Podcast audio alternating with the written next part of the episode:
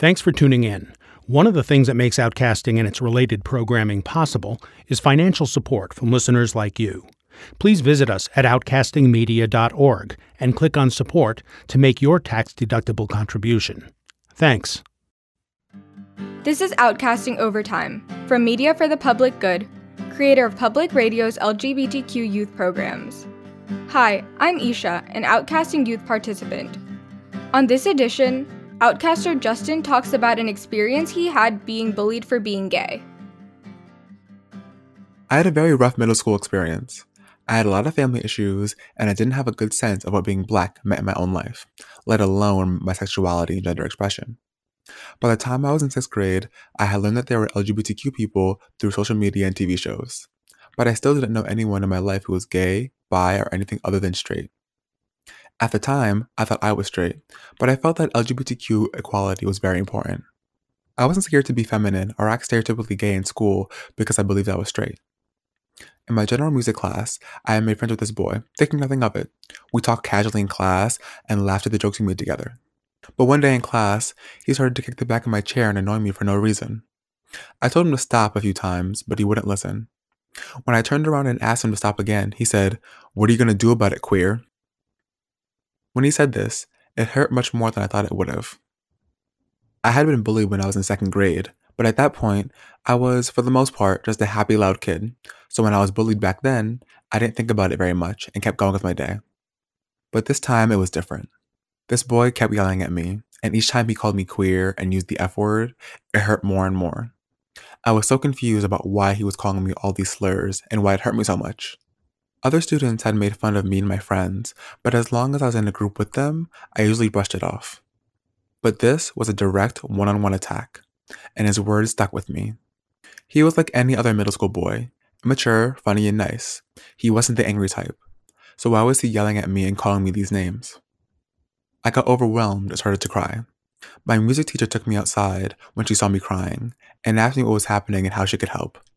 I explained what he had said and done, and she looked very concerned about me and about the situation.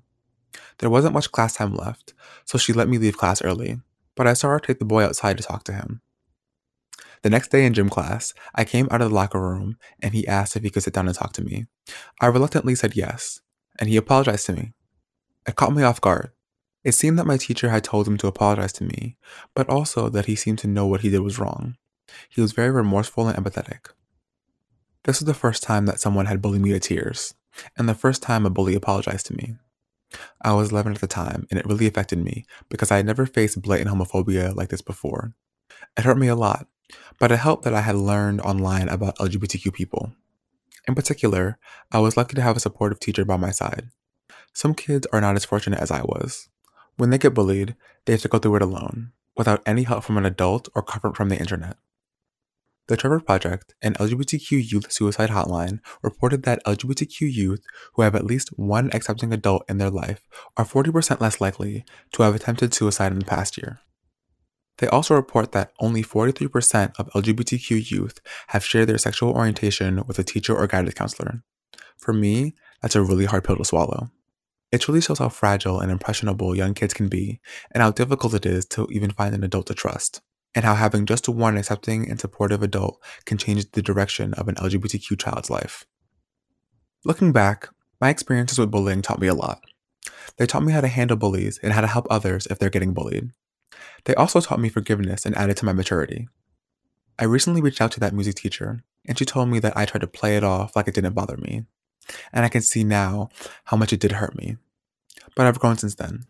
I understand that I didn't do anything wrong, and that nothing about my identity is wrong. I also understand how lucky I was, and still am, to have supportive adults behind me. Shouldn't all kids have a supportive adult in their life like I did? Thanks for listening to Outcasting Overtime from Outcasting Media, creator of Public Radio's LGBTQ youth programs. Outcasting Media is a production of Media for the Public Good based in New York.